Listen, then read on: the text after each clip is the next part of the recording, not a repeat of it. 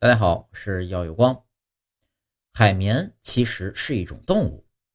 如果让大家来形容海绵，相信很多人会用软软的、能吸水的方块来形容吧。可是，在海里，海绵可不是这个样子的。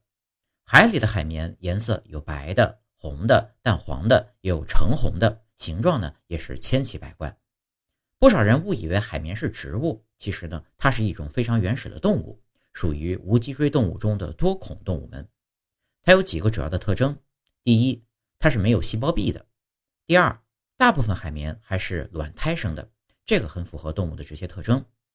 由于身体柔软如棉，又多生活在海底，因而得名。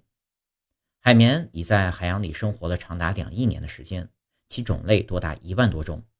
海绵形状多样，有扇形、球形、灯笼形、管状、瓶状、杯状等等。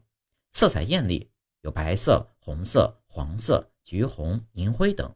体型呢，从几毫米到十几米，大小不等。可海绵呢，如果是动物，它的嘴在哪里？是怎么进食的呢？海绵的全身由内向外两层细胞组成，体表有多达四千亿个小孔，与体腔相同。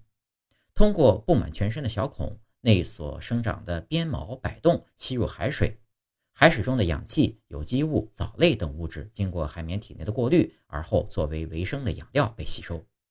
那么，我们生活中用到的海绵材料就是用海绵这种动物制成的吗？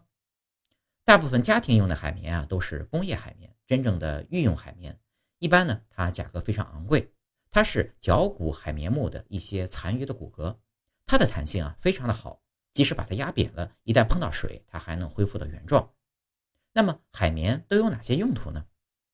海绵的分布很广，不仅遍布于从热带海洋到极地北冰洋的广阔海域，而且在河流、湖泊中也随处可见它们的身影。海绵能分泌一种物质，能够杀死其周围水中的有害微生物，从而净化水质。它们体内所含的天然抗生素还能消灭结核杆菌，治疗风湿和神经系统疾病等等。早期最主要的用途呢，还是用于洗澡。就像类似于中国传统的那种丝瓜瓤来洗澡。到了二十世纪初，开始呢从海绵里提取大量的化合物，这些化合物有特殊的一些用途，比如说用于治疗癌症、治疗老年痴呆症，现在呢在治疗一些肺结核，都有一些特殊的用途。它每年对全世界有活性的化合物的贡献率达到百分之五十以上。